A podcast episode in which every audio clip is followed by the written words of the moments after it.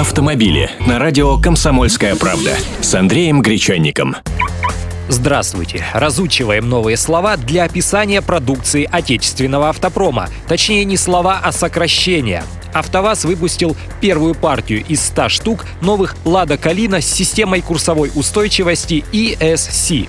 В новой версии в состав опций входит также обогрев ветрового стекла, парктроник, 15-дюймовые диски колес, датчик дождя. Такая комплектация «Калины» оснащается автоматической коробкой передач. Стоимость автомобиля начинается от 465 тысяч рублей. Но сейчас не об этом. Мы с вами вернемся к той самой ESC. Расшифровывается как Electronic Stability Control. Не российское изобретение, естественно. Это активная система безопасности автомобиля, позволяющая предотвратить занос. Примерно то же самое, что и более распространенная система ESP. Есть еще с десяток других аббревиатур для подобных систем, но все они имеют один и тот же принцип действия. По сути, это дополнение к антиблокировочной системе тормозов.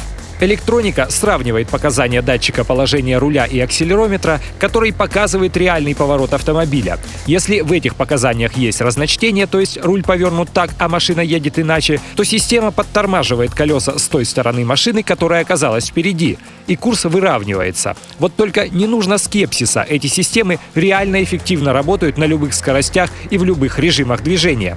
Время реакции ESC 20 миллисекунд.